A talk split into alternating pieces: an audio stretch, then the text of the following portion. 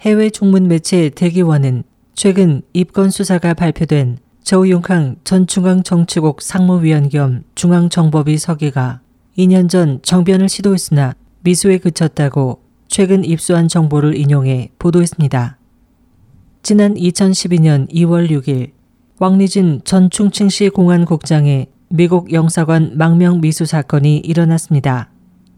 같은 해 3월 미 군사 정보 사이트 워싱턴 프리비컨이 보도한 미 정부 관계자의 증언에 따르면 당시 보시라이 전 충칭시 서기의 측근이었던 왕리쥔은 미국 측에 보시라이와 장쩌민 전 국가주석과 관련된 각종 중대 범죄 증거를 넘겼습니다. 당시 보시라이는 장쩌민파의 후계자로 알려진 인물이었습니다.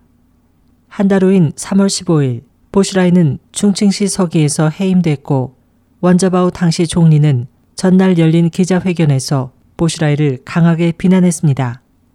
대기원에 따르면 보시라이가 해임된 지 닷새 후인 3월 19일 최고 지도부가 위치한 중난하이에서 정변이 발생했습니다.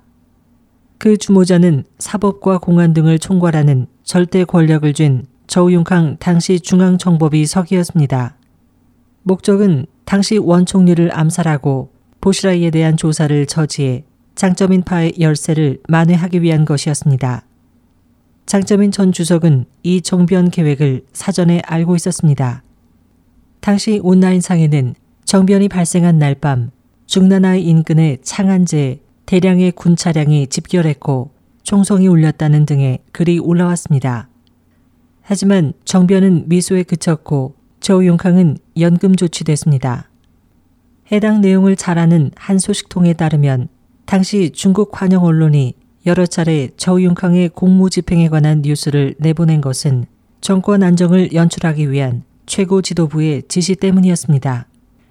같은 해 11월 개최된 중공 제18차 전국 대표 대회에서 시진핑 지도부가 출범했고 그 후 실시된 부패 척결 운동 하에서 저우융캉의 각 분야 측근들이 잇따라 단속을 받았습니다. 지난해 12월 초 여러 해외 언론들은 저우융캉이 구속돼 조사를 받고 있다고 전했고 시 주석은 그동안 저우융캉에 대한 입건 환경을 꾸준히 조성해 8개월 후인 지난달 29일 저우융캉에 대한 입건 조사가 발표됐습니다. 지난해 9월 뇌물수수죄와 횡령죄 그리고 직권남용죄로 무기징역형이 확정된 보슈라이와 900억 위안의 재산이 압수됐다고 보도된 저우융캉에 대해 시사평론가 차올즈는 그에 관한 당국의 발표는 30%에 지나지 않으며 70%의 진상은 아직 은폐돼 있다. 그들의 가장 중요한 범죄인 정변 계획과 파른공 수련자들에 대한 탄압과 조직적인 장기 적출이 바로 그것이라고 지적했습니다. SOH 희망지성 곽재현입니다.